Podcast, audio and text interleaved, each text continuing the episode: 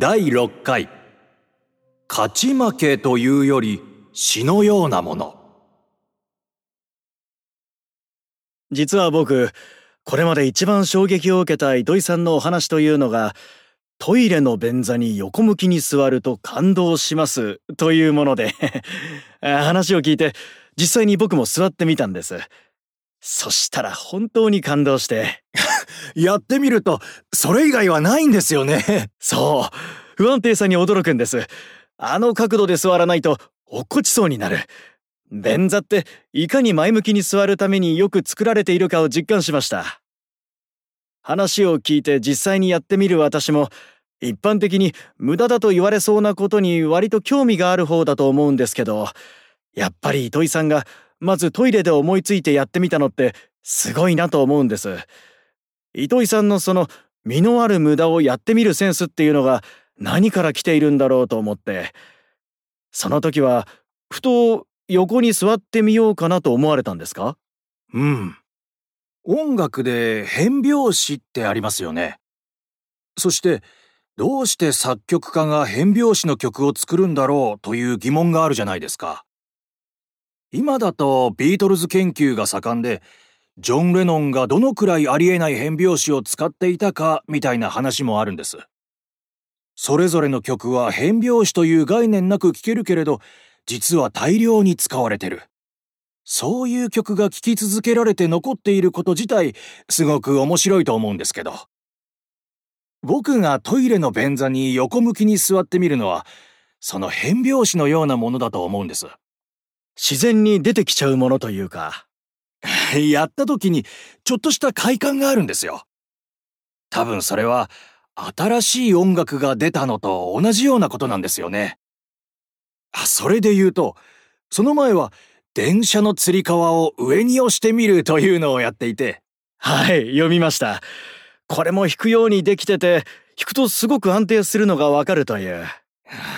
あと僕はトイレに行った後、ああ、ショーするのもう飽きたなといったこともあって 急に何回やってんだよこんなことと思って。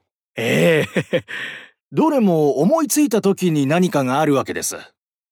そしてトイレ飽きたならそこからさらに飽きたならどうするのって問いがありますよね。じゃあしたくないのかって言うといやするよ。そのしょうがないんだけどしてることをずっと繰り返してる人間の大したことのなさにまた感動するんですよ。アインシュタインだって誰だってみんな飽きてようがトイレに行き続けてきたわけで。それはそうですね。この辺りのお話って無駄や非効率と言われて切り捨てられそうなことが実はどれだけ豊かさや可能性を含んでいるかを教えてくれる話だとも思うんですけどそれで会社やビジネスに美意識や無駄を取り込むということで僕が思い出すのがセゾングループを作り上げた堤誠二さんのことなんですけれどもあああれほど無駄と言われそうなことをやっていた経営者の方もなかなかいないですよね。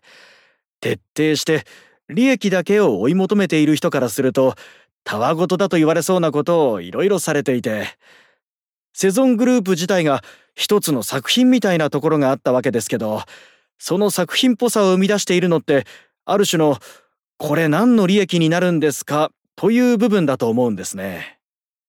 そのあたり糸井さんもかつて西武百貨店の広告などで堤誠二さんに接していらっしゃいましたが何か自分への影響って感じますか？やっぱり影響は受けてると思いますね。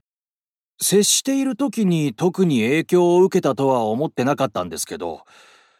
あというのも当時これは世の中の人からするとイレギュラーだぞと思うだけの教養が僕になかったですから。堤さんの姿が経営者全体のあり方なんだと思っていたんです。そうか。会社勤め経験がほとんどないから。うん。ですから僕は30歳くらいの時会長である堤さんへのプレゼンテーションを直接全部やっていたんですね。それをさせていた堤さんも面白かったけれども、多分よそではやらないですよね。しかも、僕は話をするとき、靴を脱いで、こういう椅子の上にしゃがみ込んでいたんです。それで生意気なことをいろいろ言って、アシスタントのさらに若い子とかも連れて行ってたんですけど、彼からも後で、あれ、僕は後輩としてひどいと思いましたね、と言われて、そうだった？なんて答えていたんです。注意したい重役たちはいっぱいいたと思うんです。だけど堤さんはそのまま普通に喋ってましたから。その姿が僕にとっての経営者像だったんです。はあ。で、今堤さんのことを思うと、何が利益なのじゃないところから力を入れ始めるあのやり方は、だから負けないということがあったんじゃないかと思いますね。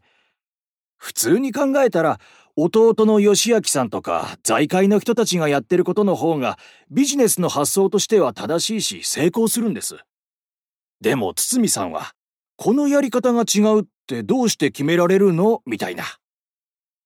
まさしく詩を書く動機みたいなものが胸にあって、それをもとに経営をしていたんじゃないかと思うんです。自分の育てた馬を走らせるような気持ちだったんじゃないかと。辻井隆という名前で詩人や作家としても活躍された方ですし。うん。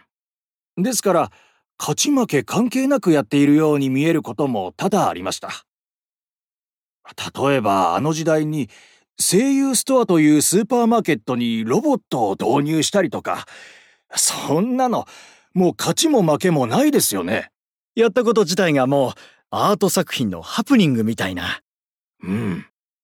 池袋の西武百貨店の広い面積を使って現代美術の美術館をやったのもそう。それじゃあなんでやるんですかと質問返しするみたいな問いかけもいっぱいやってたんだと思いますね。